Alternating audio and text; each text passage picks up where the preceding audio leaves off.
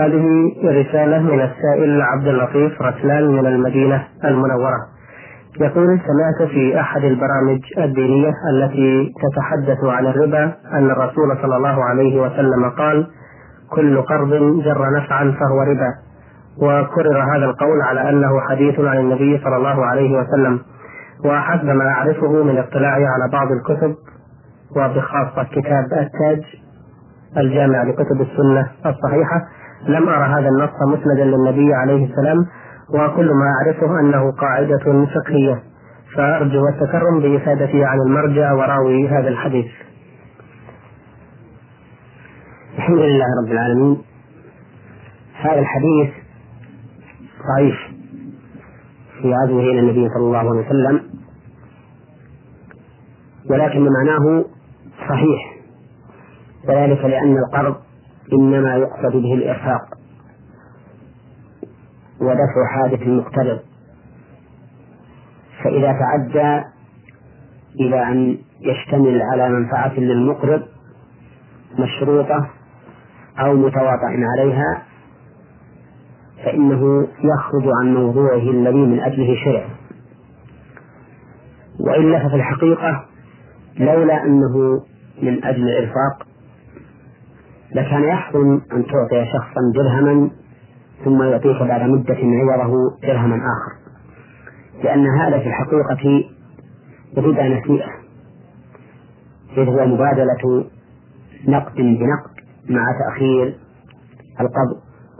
لكن لما تضمن الإرفاق والإحسان ودفع الحاجة أبيح بهذا الغرض. فإذا جر منفعة إلى المقرض خرج عن موضوعه الذي من أجله أبيح. وعلى هذا فكل منفعة يكتسبها المقرض من هذا القرض فإنه إذا كان ذلك باشتراط أو مواطأة يكون محرما عليه هذا الأمر. وكذلك أيضا لو أن المقرض صار يأخذ بدون اشتراط ويقبل الهدية من هذا الرجل المقترض فإن أهل العلم يقولون إن كان من عادته أن يهدي إليه فليقبل وإن لم يكن من عادته أن يهدي إليه وإنما أهدى إليه من أجل القرض فإنه لا يجوز له قبول هذه الهدية إلا أن ينوي مكافأته عليها أو احتساب ذلك من دينه. نعم. بارك الله فيكم. آه هذه رسالة من السائل أبو المهند يونس من العراق محافظة نينوى. يقول لي والد يعيش معي في البيت ومع أطفالي وزوجتي وأنا غير موجود في البيت بسبب واجباتي الوظيفية خارج محافظتي وأرجع إلى البيت كل شهر أو كل عشرين يوما مدة أسبوع تقريبا وكلما رجعت إلى بيتي وجدت أنه قد سبب لي مشاكل مع زوجتي وأطفالي فهو يعتدي عليهم بالضرب والشتم غالبا بدون سبب. وقد نصحته بالكف عن هذه الأعمال التي لا يرضى بها الدين الإسلامي ولكنه لا يأخذ بكلامي فهو متعصب كثيرا ولا يؤدي واجباته الدينية حسب الأصول مع العلم أنه شيخ في الخامسة والستين من العمر وصحته جيدة. وقد بدأت زوجتي تشكو منه كثيرا وحتى أطفالي لا يريدون رؤيته بسبب القسوة والمعاملة الغير الإنسانية التي يعاملهم بها. فهل أترك الزوجة والأربعة أطفال وأختار والدي أم أترك الوالد وأعيش مع أطفالي وزوجتي فلم أعد أستطيع الجمع بين الأمرين؟ نعم. نحن نجيب على هذا السؤال من ناحيتين. الناحية الأولى بالنسبة للأب. فإننا ننصحه عن هذا العمل الذي نسب إليه إذا صح. ونقول له اتق الله تعالى في نفسك وفي ابنك وفي أحفادك وفي زوجة ابنك فإنك مسؤول عن كل عمل ينتج من تصرفك. أما الناحية الثانية فهو من ناحية هذا الابن الذي ابتلي بهذه المحنة ونقول له إذا لم يكن الصبر ممكنا على هذه الحال فإنه لا حرج عليه أن ينفرد بزوجته وأولاده في مكان ولكنه لا يقطع الصلة بينه وبين أبيه.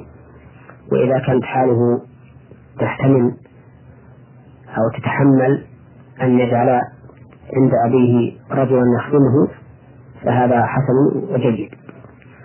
إنما لا يجعل زوجته وأبناءه فريسة لهذه المشكلة. بل يجمع بين ذلك أي بين إحسان العيش لأولاده مع مراعاة والده. نعم. آه هذه رسالة من السائلة نون عين من الرياض. تقول توفيت والدتنا قبل مدة وقبل وفاتها بأربعة أيام لم تستطع أثناءها أداء الصلاة في ذلك الوقت وذلك لعدم مقدرتها على الحركة ولعدم مقدرتها على الوضوء ولتواجدها في المستشفى أيضا فلم ولم يسمح لنا بأن نحضر لها صعيدا طيبا لكي تتيمم به وسؤالنا هل تقضى الصلاة عنها أم تلزمنا كفارة لذلك؟ الصلاة لا تقضى عن المريض إذا مات. ولكني أقول لهذه السائلة ولكل مستمع إلى هذا البرنامج أقول إن هذه المشكلة تواجه كثيرا من المرضى. تجده يكون متعبا من مرضه ولا يجد ماء يتوضأ به ولا يجد ترابا يتيمم به. وربما تكون ثيابه ملوثة بالنجاسة فيفتي نفسه في أهل الحال أنه لا يصلي وأنه بعد أن يبرأ يصلي وهذا خطأ عظيم. والواجب عليه على المريض أن يصلي بحسب حاله بوضوء إن أمكن فإن لم يمكن فبتيمم فإن لم يمكن فإنه يصلي ولو بغير تيمم. ثم يصلي وثيابه طاهرة فإن لم يمكن صلى بها ولو كانت نجسة. وكذلك بالنسبة للفراش إذا كان طاهرا فإن لم يمكن تطهيره ولا إزالته وإبداله بغيره ولا وضع ثوب خفيف عليه فإنه يصلي عليه ولو كان نجسا.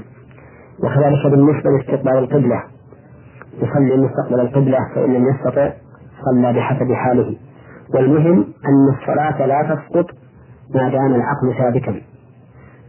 فيفعل ما يمكنه حتى لو فرض أنه لا يستطيع الحركة لا برأسه ولا بعينه فإنه يصلي بقلبه.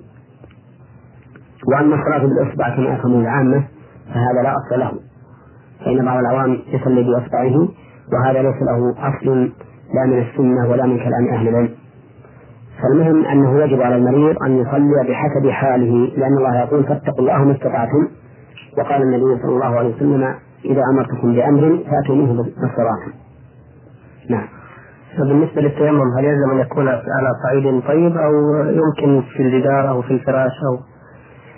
نعم الجدار من الصعيد الطيب. نعم. فإذا كان الجدار مبنيا من من الصعيد سواء كان حجرا أو كان مدرا يعني لبنا من الطين فإنه يجوز التيمم عليه.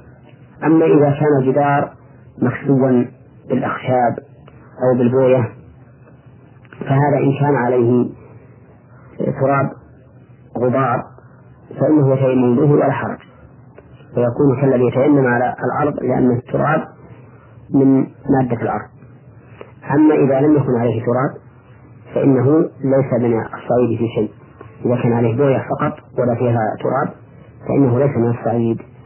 بالنسبة للفرش نقول إن كان فيها غبار فلا يتيمم عليها وإلا فلا يتيمم عليها لأنها ليست من الصعيد إذا كيف يتيمم؟ يحضر له في إناء مثلا؟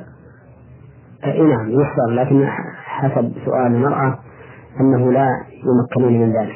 نعم. إنما إذا أمكن يحضر له. جزاكم الله خيرا. آه هذه لها أيضا سؤال آخر يتعلق بالصوم في حالة والدتها تقول لقد أمكنها الله من صيام شهر رمضان إلا أنه قد حدث لها نزيف من أسنانها في يومين من رمضان ولمرضها لم تتمكن من قضائها.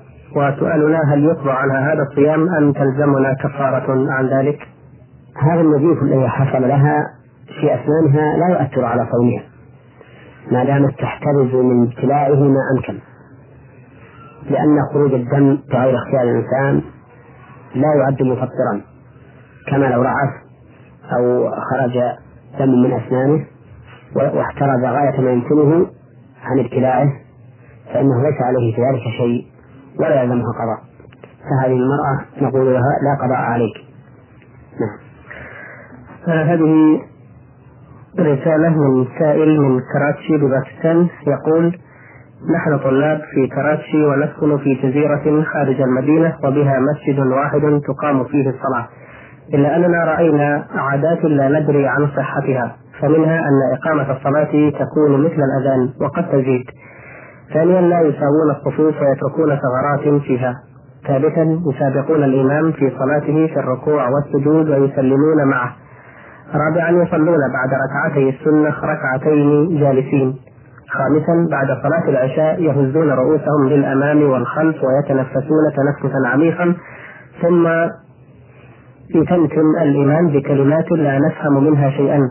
فما رأيكم بهذه العادات؟ وهل يجوز أن نصلي في منزلنا أم نصلي في هذا المسجد منفردين أم معهم؟ أفيدونا بالأصلح. جزاكم الله خيرا. هذه الأفعال التي ذكر السائل وهي أنهم يجعلون الأذان الإقامة كالأذان. فإن بعض أهل العلم يرى ذلك ولكن الصحيح أن الإقامة دون الأذان. كما هو معروف. أما كونهم لا يساوون الصفوف ويتركون ثغرات فإن هذا خطأ عظيم. فإن تسوية الصف من تمام الصلاة وقد أمر النبي صلى الله عليه وسلم بتسويتها والتراص فيها. وهذا العمل الذي كانوا يفعلونه هذا خطأ. وأما كونهم يهزون رؤوسهم بعد صلاة العشاء من الأمام والخلف فهذا أيضا لا أصل له وهو من البدع. وكذلك هذه التمتمة التي يقول إن الإمام يتمتمها ولا يدري ما يقول. فإننا نقول لهم هذه أيضا لا بد أن يدرى ما لا يقول هل هو حق أو باطل. والظاهر والله أعلم أنه من البدع. كذلك كونهم يسابقون الإمام في الركوع والسجود والقيام والقعود هذا أيضا خطأ وهو محرم عليهم. وتبطل الصلاة صلاة من سابق الإمام إذا تعمد وكان عالما لأن النبي صلى الله عليه وسلم يقول إنما جعل الإمام ليتم به فإذا كبر فكبروا ولا تكبروا حتى يكبر. وإذا ركع فاركعوا ولا تركعوا حتى يركع. وهكذا قال في بقية أفعال الصلاة. فالواجب على المأموم أن لا يسبق إمامه ولا يوافقه وإنما عليه أن يتابعه بدون تخلف أيضا. وأما كونهم يصلون بعد السنة ركعتين جالسين فهذا لا أعلم له أصلا. وإنما ورد نحو ذلك بعد الوتر. يصلي ركعتين جالسا. أما بعد السنة سنة الصلاة فلا أعلم له أصلا. وسؤال الأخ هل يصلون معهم أو يصلون في بيوتهم؟ نقول إن الأفضل أن تصلوا معهم وتنصحوهم عن هذه الأمور البدعية ثم إن اهتدوا فلكم عليهم فلكم ولهم وإن لم يهتدوا فلكم وعليهم وحينئذ يكون لكم العذر في أن تصلوا وحدكم. نعم. أحسن الله إليكم. آه هذه رسالة من السائلة شيرين من العراق الموصل.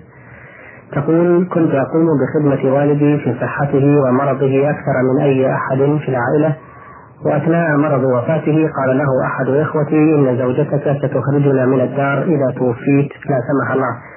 ولما اشتد به المرض أوصى بثلث الدار بموجب سند مصدق من قبل الجهات الرسمية ومؤيدا بتقرير طبي يؤكد بأن يؤكد بأنه بكامل قواه العقلية. يذكر في الوصية بأنه يوصي بثلث داره بمحض إرادته ورغبته إلى ابنته التي هي السائلة بقاء خدمتها وأتعابها واهتمامها به ولم يكرهه أحد على ذلك. وبعد وفاة والدي بفترة تزوجت بموافقة إخوتي وبعد زواجي أخذ بعض إخوتي وزوجة والدي يطلبون مني التنازل عن الوصية وعدم تنفيذها قائلين لي لو كنت متزوجة قبل وفاة والدك لما أوصى لك بما أوصى. ولما تزوجت الآن فلا يحق لك ذلك. وإذا نفذت الوصية فإن والدك فإن والدك يحاسب أمام الله ويعذب نتيجة وصيته هذه. وأنت تفقدين أجرك على خدمته أفيدوني رجاء. فهل عمل والدي مخالفا للشرع؟ وإذا نفذت الوصية فهل يحاسبه الله على وصيته هذه؟ ويأثم على ذلك؟ أفيدونا جزاكم الله خيرا وأثابكم. وصية الرجل لأحد من الورثة محرمة. لأن الله سبحانه وتعالى فرض المواريث وبينها وقال فريضة من الله في ميراث الأصول والفروع وقال في ميراث الأزواج والإخوة من الأم تلك حدود الله ومن يطع الله ورسوله يدخله جنات تجري من تحتها الأنهار وخالدين فيها وذلك الفوز العظيم ومن يصل الله ورسوله ويتعدى حدوده ويتعدى حدوده يدخله نارا خالدا فيها وله عذاب مهين. وقال في إرث الإخوة والأخوات في آخر سورة النساء يبين الله لكم أن تضلوا والله بكل شيء عليم. وقال النبي صلى الله عليه وسلم إن الله أعطى كل ذي حق حقه فلا وصية لوارث. فهذه الوصية وصية أبيك لك في مقابل خدمته وصية جائرة. لا يجوز تنفيذها ولكن إذا كان الورثة قد وافقوا بعد موت والدك عليها فإنها تعتبر نافذة بسبب إجابتهم لها. وحينئذ لا يحق لهم الرجوع بعد ذلك. ومطالبتك ومطالبتك بأن ترد هذه الوصية. ولكن أنت إذا رأيت من المصلحة أن تتنازلي دفعا لما قد يحصل من الحرج والبعض بينك وبين إخوتك فإن هذا من الأفضل والأطيب. نعم. هذه رسالة من السائل سين جيم من سلطنة عمان. يقول كنت مسافرا أنا وولدي وعمره ست عشرة سنة في طلب المعيشة. وذات يوم التقط ولدي حافظة نقود وجدها ملقاة على الأرض بأحد الشوارع وبداخلها 600 درهم. ولا نعرف صاحب هذه الحافظة وقد صرفناها في شؤوننا الخاصة لجهلي بحكم مثل هذا. فماذا نفعل الآن وماذا يترتب علينا؟ افعل الآن. أن تتصدقوا بما يقابل هذه الدراهم بنية أنها لصاحبها تخلصا منها ولعل الله ولعل الله أن يعفو عنكم. وإلا فالواجب على من وجد لقطة تدفعها همة أوساط الناس وتتعلق بها أطماعهم الواجب عليه أن يعرفها لمدة سنة. فإن جاء صاحبها وإلا فهي له. وأن كونه يصرفها في أغراضه الخاصة بمجرد وجودها فإن هذا لا يجوز. فعليكم أن تتوبوا إلى الله سبحانه وتعالى وأن تتصدقوا وأن تتصدقوا بها لصاحبها ونسأل الله لنا ولكم المغفرة. جزاكم الله خير الجزاء. المستمع عين سين عين شين من اليمن الديمقراطي حضرموت يقول عندنا عادة عندما يتزوج الشخص يشترط عليه شرط أن يدفع مبلغا من النقود مثلا عشرين ألف شلن أو أكثر غير المهر الذي يشترط عليه عند العقد وهذا المبلغ يأخذه والد الزوجة ومن يقوم بالعقد عنده دون أن تعطى الزوجة منه شيئا فهل هذا جائز أم لا؟ الحمد لله رب العالمين وصلوا وسلموا على نبينا محمد وعلى آله وصحبه أجمعين جوابنا على هذا السؤال هو أن المهر أو الصداق أو الجهاز أو ما أشبه ذلك من العبارات الدالة على العوض الذي تعطاه المرأة في مقابلة نكاحها هذا إنما يكون ملكا للزوجة بقوله تعالى وآتوا النساء صدوقاتهن نحلة ولا يحل لأحد أن يشترط لنفسه منه شيئا لا الأب ولا غيره. ولكن إذا تم العقد وأراد الزوج أن يكرم أحدا من أقارب الزوجة بهدية فلا حرج. وكذلك أيضا إذا تم العقد واستلمت المرأة نصيبها واستلمت المرأة مهرها وأراد أبوها أن يتملك منه شيئا فلا حرج عليه لأن النبي صلى الله عليه وسلم يقول أنت ومالك لأبيك. وأما جعل هذا شرطا عند العقد بحيث يعرف أن لأبيها أو أخيها أو من يتولى عقدها شيئا مما جعل لها فإن ذلك حرام. نعم. سؤال آخر تقول فيه تخريق أذان البنت للتجميل أو لتعليق حلية من الذهب بها هل هذا جائز أم لا؟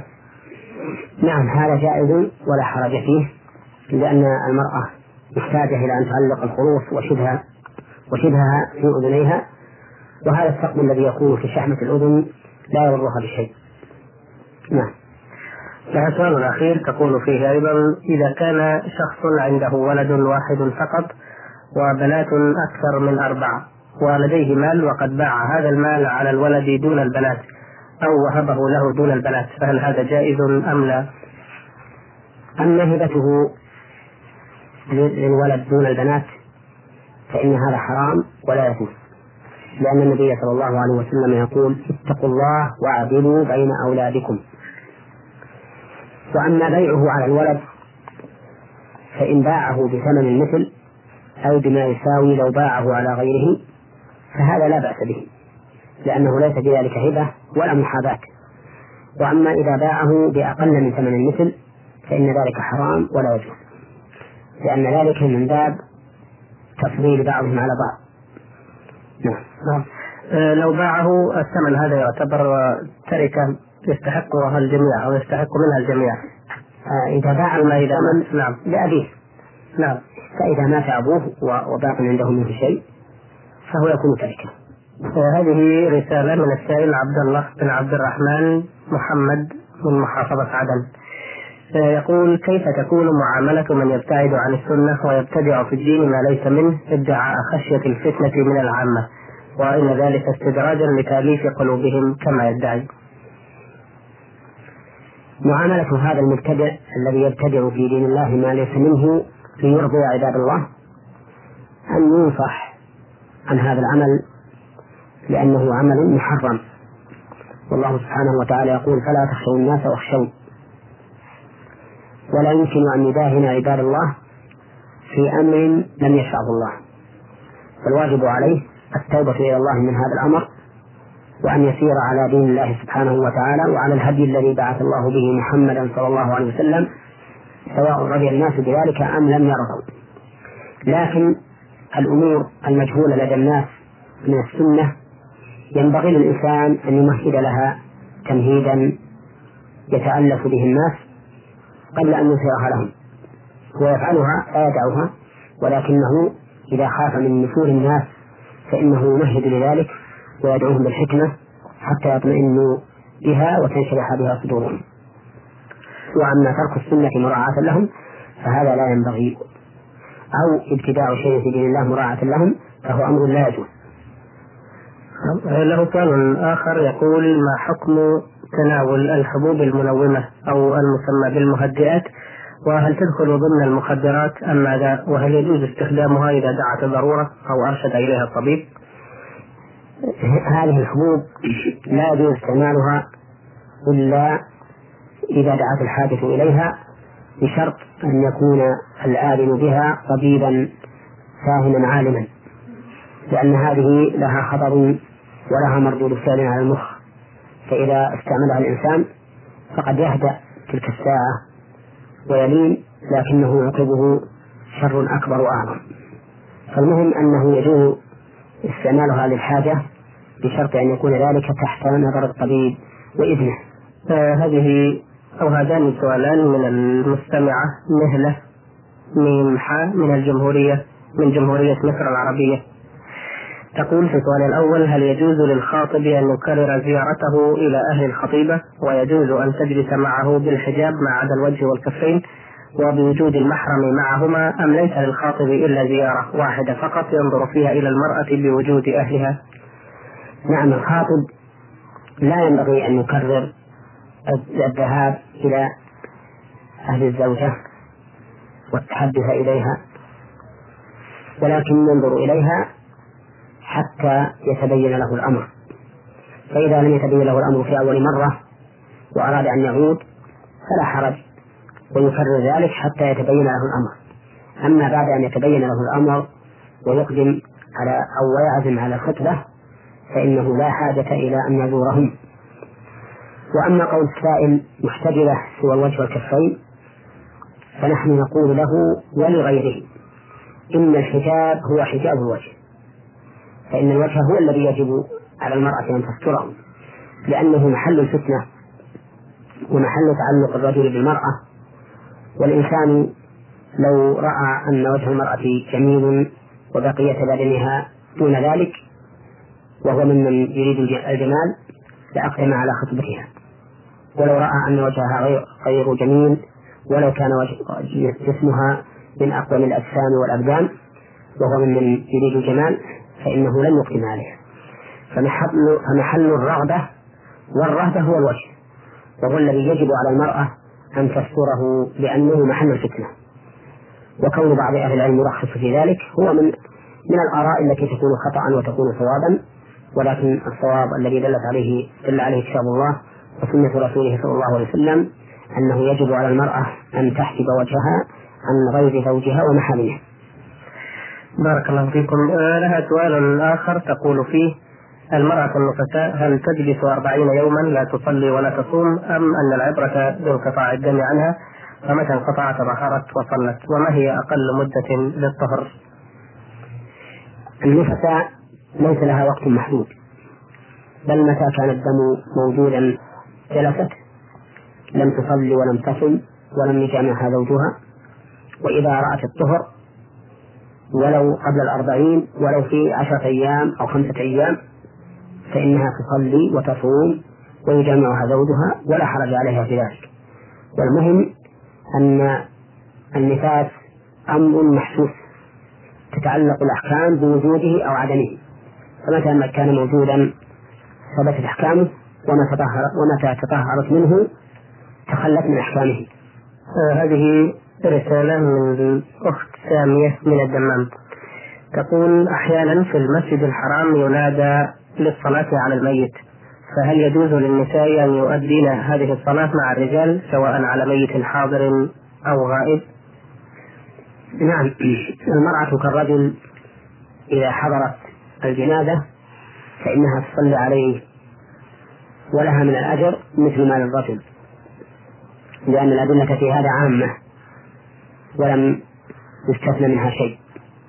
وقد ذكر المؤرخون أن المسلمين كانوا يصلون على الرسول صلى الله عليه وسلم فرادا الرجال ثم النساء. وعلى هذا فلا بأس بل إنه من الأمور المطلوبة إذا حضرت الجنازة وفيه امرأة أن تصلي مع الرجال على هذه الجنازة. سؤالها الآخر تقول هل يجوز جمع صيام القضاء مع صيام التطوع بنية واحدة؟ كأنها تشير إلى أن تصوم مثلا يوم عرفة بنية القضاء. أو يوم عاشوراء بنية القضاء. نعم هكذا يبدو تقريبا. فإذا كان كذلك فإنه لا حرج. لا بأس أن تصوم المرأة يوم عرفة بالتنويه في القضاء ويحصل لها ثواب يوم عرفة. وكذلك تصوم يوم عاشوراء بنية القضاء ويحصل لها الثواب. أو ستة من شوال مثلا. لكن لابد أن يتقدم صوم رمضان كاملا قبل صيام الأيام الست من شوال. فلو مثلا عليها خمسة أيام نعم. من رمضان وقضتها يوم بعد يوم. ثم كانت الست فلا حرج ولو لم يتسابق المهم بس أن نفهم أنه لا بد من إنهاء قضاء رمضان. وهذه المشكلة آه، تشكل على كثير من الناس. فإن بعض النساء يظن أن صيام ست أيام من شوال يجوز ولو قبل القضاء. عن أيام الست وعن القضاء نسمع أن بعض النساء يصمن الأيام الست قبل القضاء. وهذا خطأ.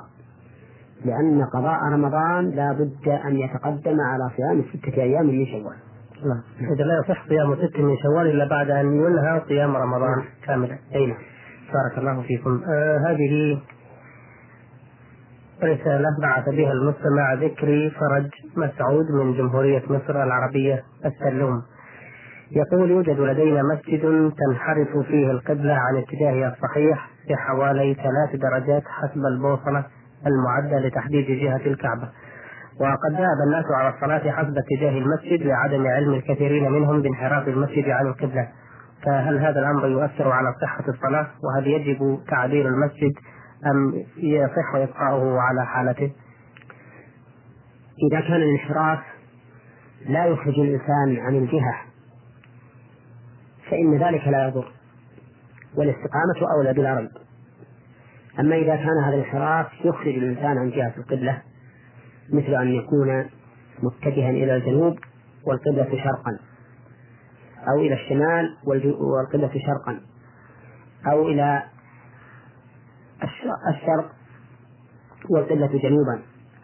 فلا ريب أن هذا يجب تعديل المسجد أو يجب الاتجاه إلى جهة القبلة وإن خالفت جهة المسجد. آه هذه رسالة من المستمع أحمد محمد الزهراني. يقول لقد حلفت بالحرام ولست متأكدا من عدد الأيمان بالحرام وكان ذلك أمام نفسي و آه، في وقت ضائقة وفي مكان واحد وذلك على ألا أفعل شيئا من الأشياء وقد امتنعت وتركت ذلك الشيء مدة من الزمن ثم عدت إلى فعله وبما أنني متزوج ولا أدري لو تخلل ذلك الحلف بالحرام الحلف بالله فما هو الحل في هذا الموضوع؟ نقول الأخ السائل الزهراني يجب عليك أن لا تحلف إلا بالله. لأن النبي صلى الله عليه وسلم يقول من كان حالفا فليحلف بالله أو ليصمت. والحلف بالطلاق أو بالحرام ليس من الأحلاف المشروعة. ولكن إذا وقع للإنسان فإنه يعتبر في حكم اليمين فيكفر عنه كفارة يمين إذا خالف ما حلف عليه.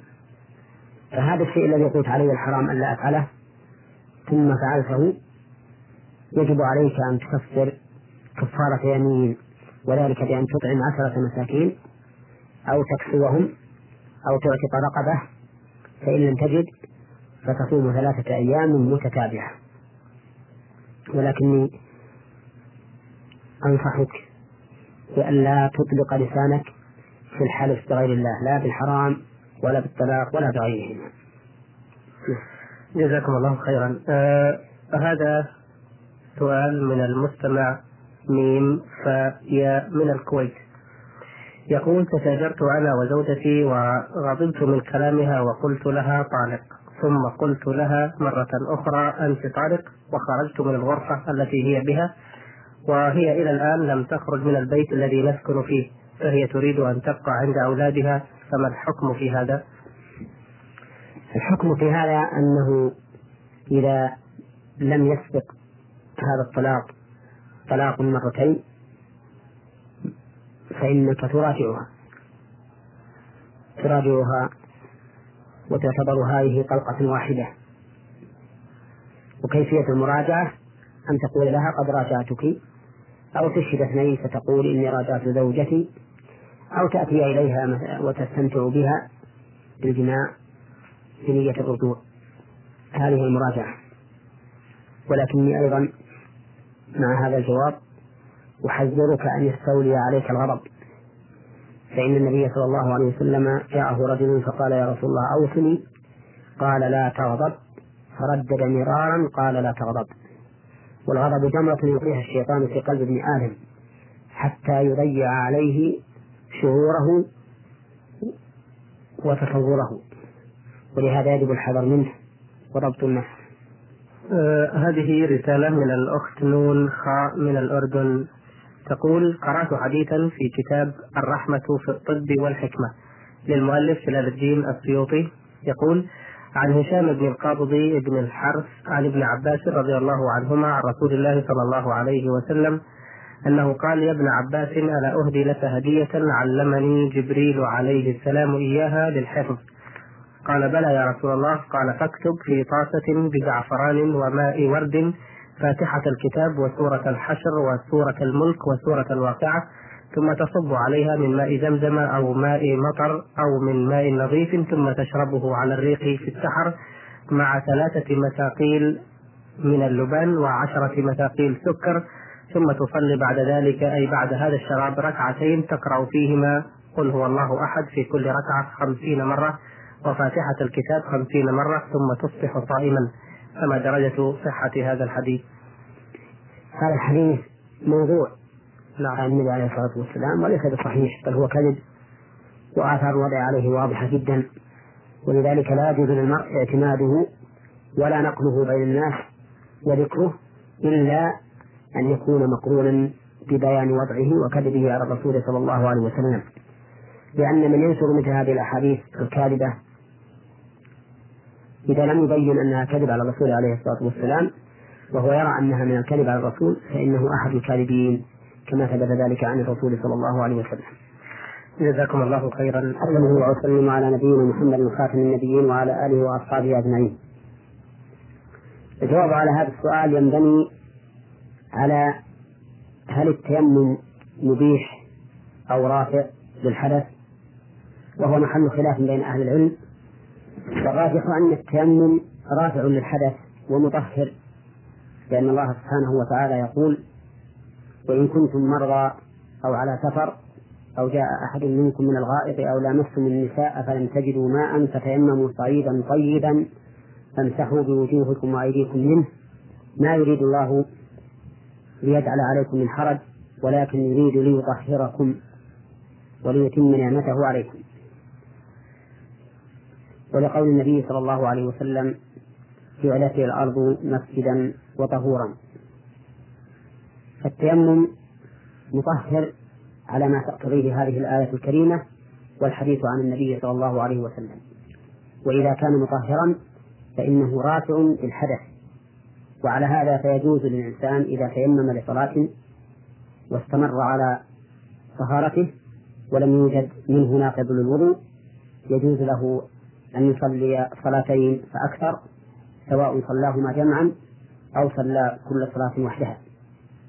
وعلى هذا فإذا تيمم لصلاة الفجر مثلا وبقي لم ينقض لم يحدث منه ما ينقض الوضوء إلى الظهر فإنه يصلي صلاة الظهر التيمم الذي تيممه لصلاة الفجر.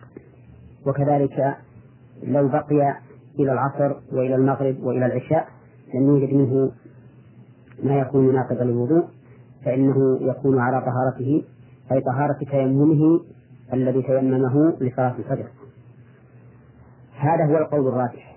ولا يبطل التيمم إلا بما يبطل طهارة الماء أو بوجود الماء إذا كان تيمم لعدم الماء أو بزوال المبيح من مرض أو غيره إذا تيمم بذلك فعلى هذا نقول إن هؤلاء الذين يراهم السائل يصلون صلاتين فأكثر بتيمم واحد نقول إن صلاتهم هذه صحيحة وليس عليهم حرج ما داموا باقين على طهارتهم. جزاكم الله خيرا. آه هذه رسالة من السائل صاد عين من القصيم البكيرية آه يقول الرجل عندما يمر بحادث سيارة هل يتقدم لينقذ المصابين في الحادث؟ وإذا كان بينهم نساء هل يجوز حمل هؤلاء النساء في سيارته مع عدم وجود محرم لهن؟ أم ماذا يفعل؟ فربما لو تركهن لتضاعف الألم وربما تحدث نتائج غير طيبة. نقول إنه يجب على المرء المسلم إذا رأى أخاه المسلم في أمر يخشى منه الهلاك يجب عليه أن يسعى لإنقاذه بكل وسيلة. حتى إنه لو كان صائما صيام الفرض في رمضان.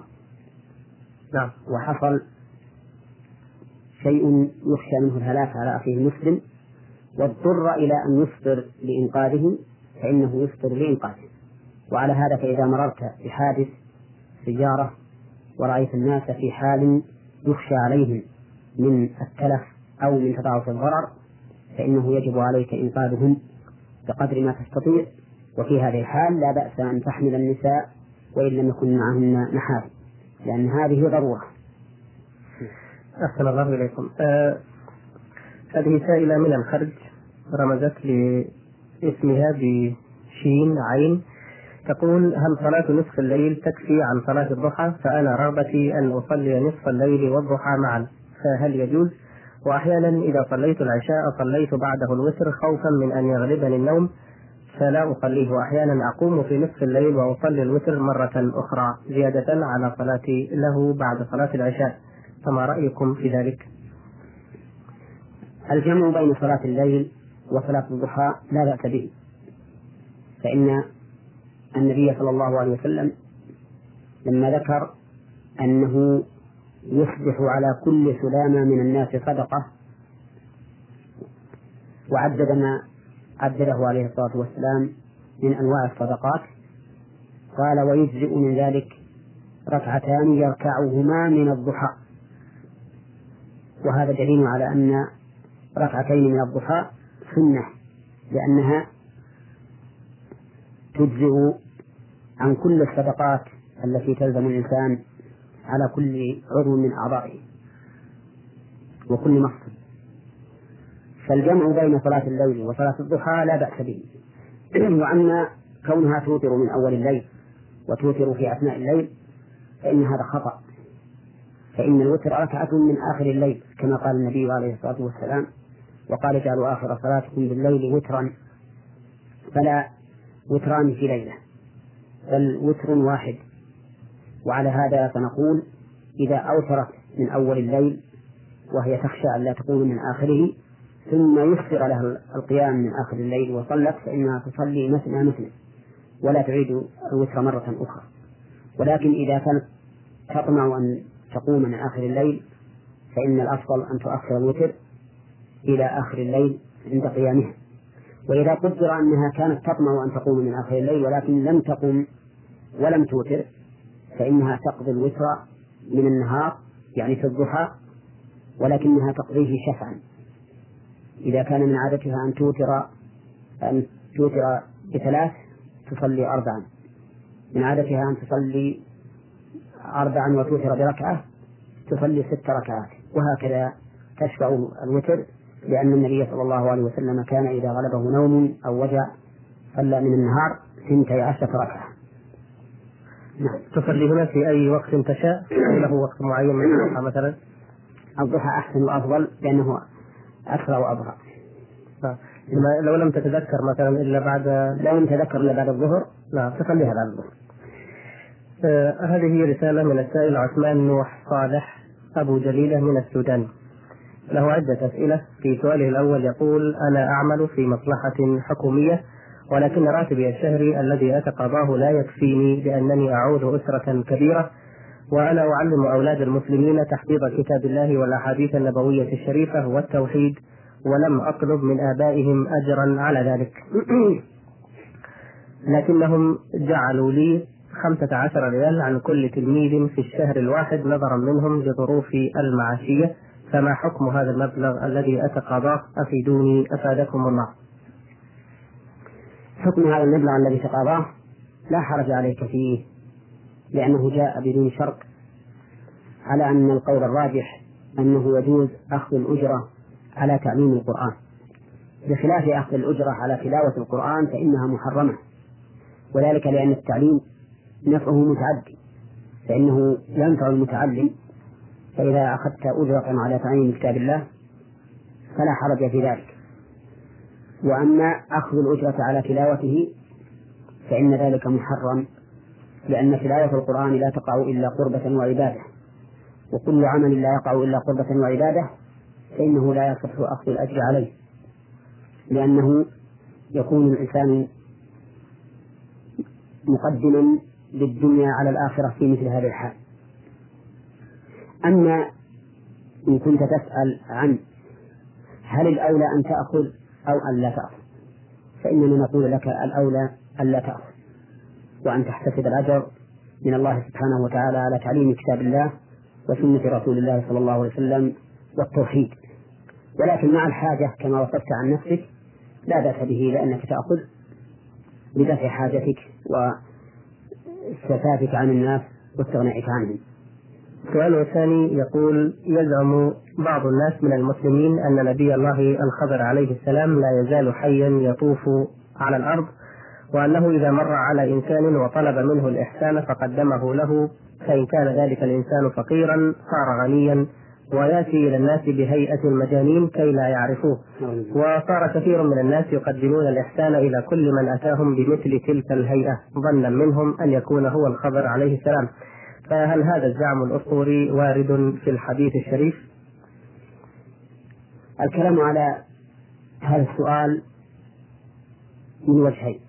لا أولا قول السائل أن نبي الله الخضر وجزمه بأنه نبي هذا محل خلاف بين أهل العلم. هل كان الخضر نبيا أو كان وليا؟ أعطاه الله سبحانه وتعالى من الكرامات ما علم به مآل ما جرى بينه وبين موسى عليه الصلاة والسلام.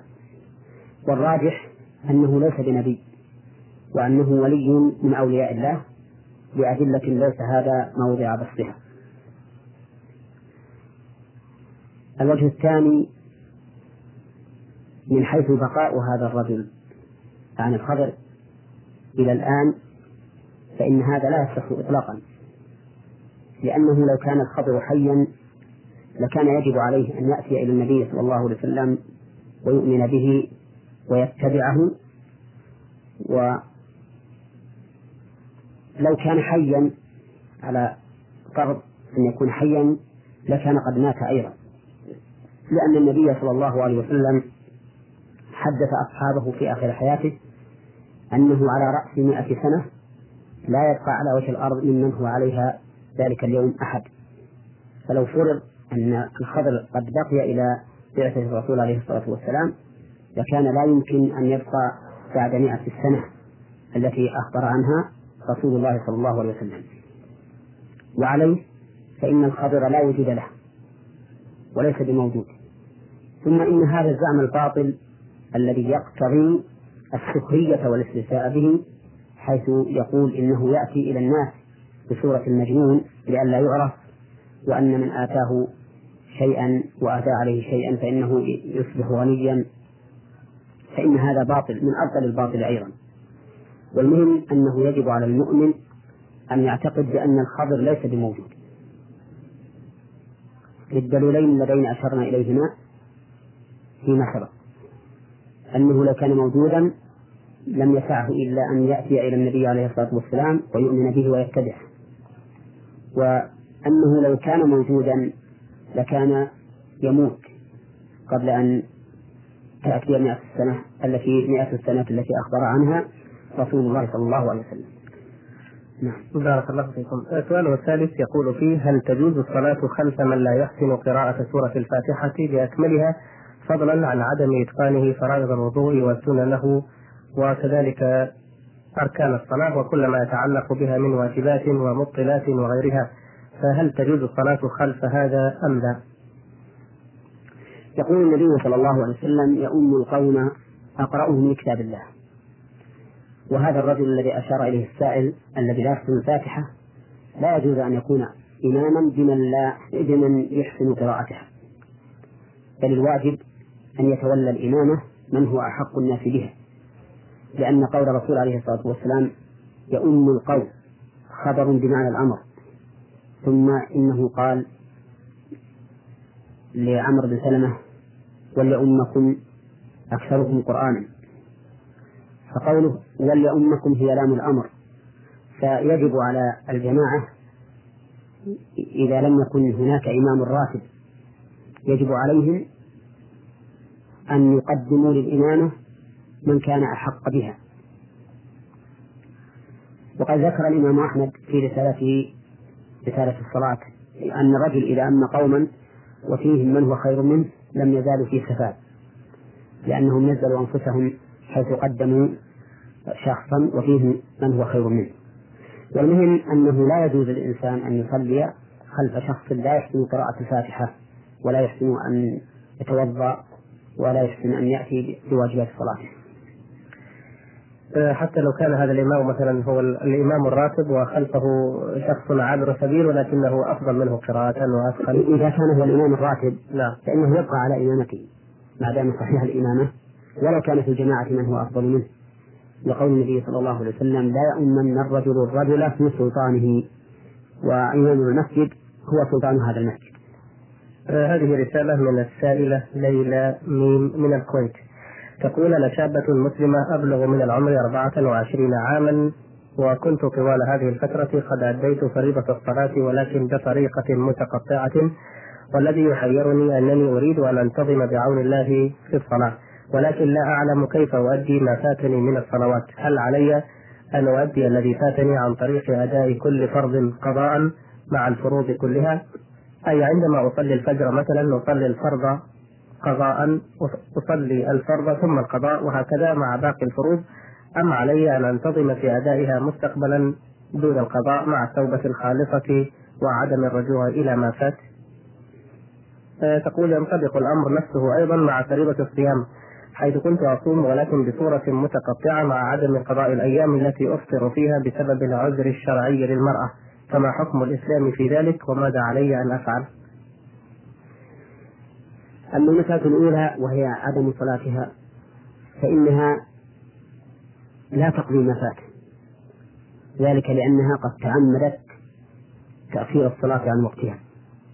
والمتعمد لتأخير الصلاة عن وقتها لا يقضي. وذلك لأن العبادة المؤقتة بوقت معلوم من قبل الشرع لا يجوز أن تفعل قبل وقتها ولا يجوز أن تؤخر عن وقتها.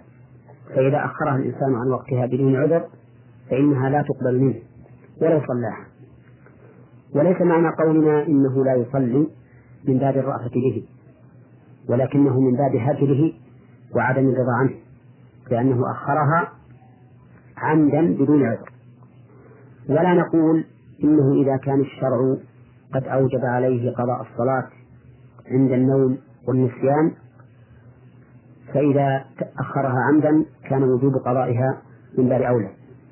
لأننا نقول إن الذي تركها لنوم أو نسيان تركها لعذر فهو معذور والوقت في حقه بالنسبة له هو وقت ذكره أو وقت استيقاظه.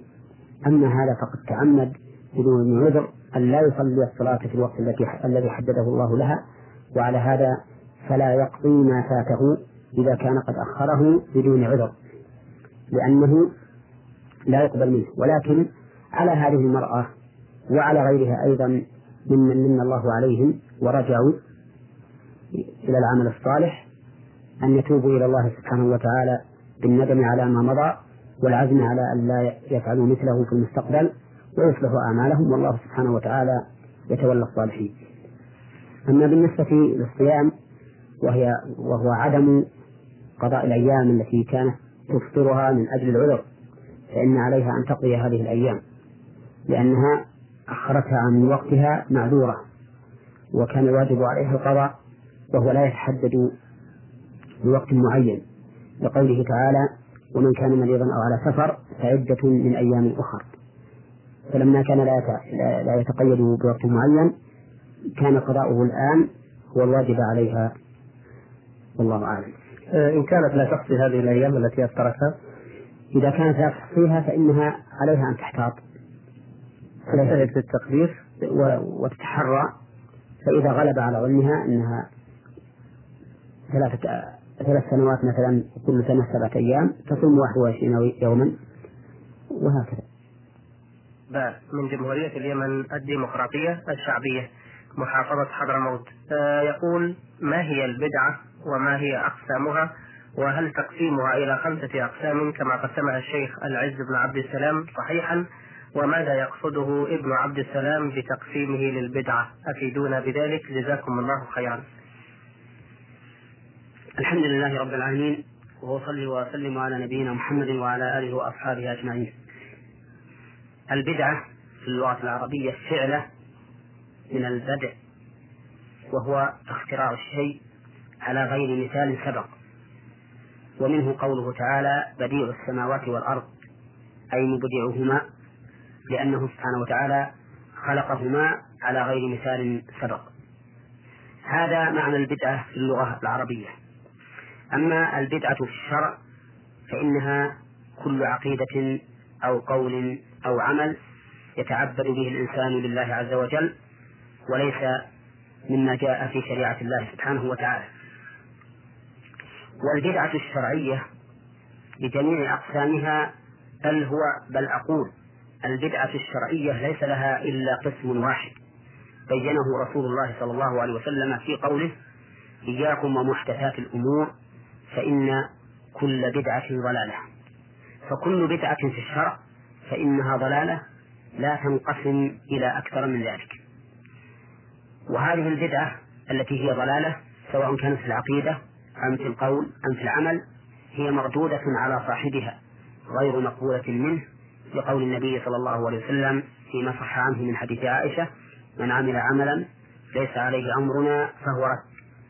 إذا فالبدعة الشرعية لا تنقسم لا إلى خمسة أقسام ولا إلى أكثر ولا إلى أقل إلا أنها قسم واحد بنص رسول الله صلى الله عليه وسلم الذي هو أعلم الخلق بما يقول وأنصح الخلق فيما يوجه إليه وأفصح الخلق فيما ينطق به. وكلام رسول الله صلى الله عليه وسلم غني عن التعقيد وعن وليس فيه شيء من التعقيد وهو بين واضح. وتقسيم البدعة عند بعض أهل العلم كالعز بن عبد السلام وغيره إنما قسموها بحسب البدعة اللغوية الذي التي يمكن أن نسمي الشيء فيها بدعا وهو في الحقيقة من الشرع لدخوله في عمومات أخرى وحينئذ فيكون بدعة من حيث اللغة وليس بدعة من حيث الشرع وإني أقول للأخ السائل ولغيره إن تقسيم البدعة إلى خمسة أقسام أو أكثر وأقل فهم منه بعض الناس فهما سيئا حيث أدخلوا في دين الله ما ليس منه بحجة أن هذا من البدعة الحسنة. وحرفوا كلام رسول الله صلى الله عليه وسلم حيث قالوا إن معنى قوله كل بدعة ضلالة أي كل بدعة سيئة فهي ضلالة. وهذا لا شك أنه تعقيب على رسول الله صلى الله عليه وسلم ويستلزم نقصان كلام الرسول عليه الصلاة والسلام في البيان. لأننا لو قلنا إن الحديث على تقدير كل بدعة سيئة ضلالة لم يكن للحديث لم يكن للحديث فائدة إطلاقا لأن السيئة سيئة وضلالة سواء كانت بدعة أو غير بدعة. فالزنا مثلا معروف في الشرع أنه محرم وتحريمه ليس ببدعة ومع ذلك نقول إنه من الضلال وإنه من العدوان. فالذين يقدرون في الحديث كل بدعة سيئة ضلالة هؤلاء لا شك أنهم اعترضوا على رسول الله صلى الله عليه وسلم وتنقصوا بيانه عليه الصلاة والسلام. ولا ريب أن الرسول عليه الصلاة والسلام أعظم الناس بيانا وأفصحهم مقالا وأنصحهم قصدا وإرادة. وليس في كلامه عي وليس في كلامه خفاء. أقول إن هذا التقسيم الذي ذهب إليه العز بن عبد السلام وبعض أهل العلم أوجب إلى أن يفهم فهما سيئا من بعض الناس الذين هم طفيليون على العلم. ومن أجل ذلك حرفوا كلام رسول الله صلى الله عليه وسلم. وإني أقول وأكرر إن كل بدعة في دين الله فإنها ضلالة. ولا تنقسم البدعة الدينية إلى أقسام. بل كلها شر وضلالة. وقد قال النبي عليه الصلاة والسلام في آخر الحديث فيما رواه النسائي وكل ضلالة في النار. فعلى المرء أن يكون متأدبا مع الله ورسوله لا يقدم بين يدي الله ورسوله ولا يدخل في دين الله ما ليس منه ولا يشرع لنفسه ما لا يرضاه الله لأن الله يقول رضيت لكم الإسلام دينا. فكل ما قدر أن أن يتعبد به المرء لربه وليس مما شرعه الله فإنه ليس من دين الله. وإنما أطلت على هذا الجواب لأنه مهم ولأن كثيرا من الناس الذين يريدون الخير انغمسوا في هذا الشر أعني في شر البدع.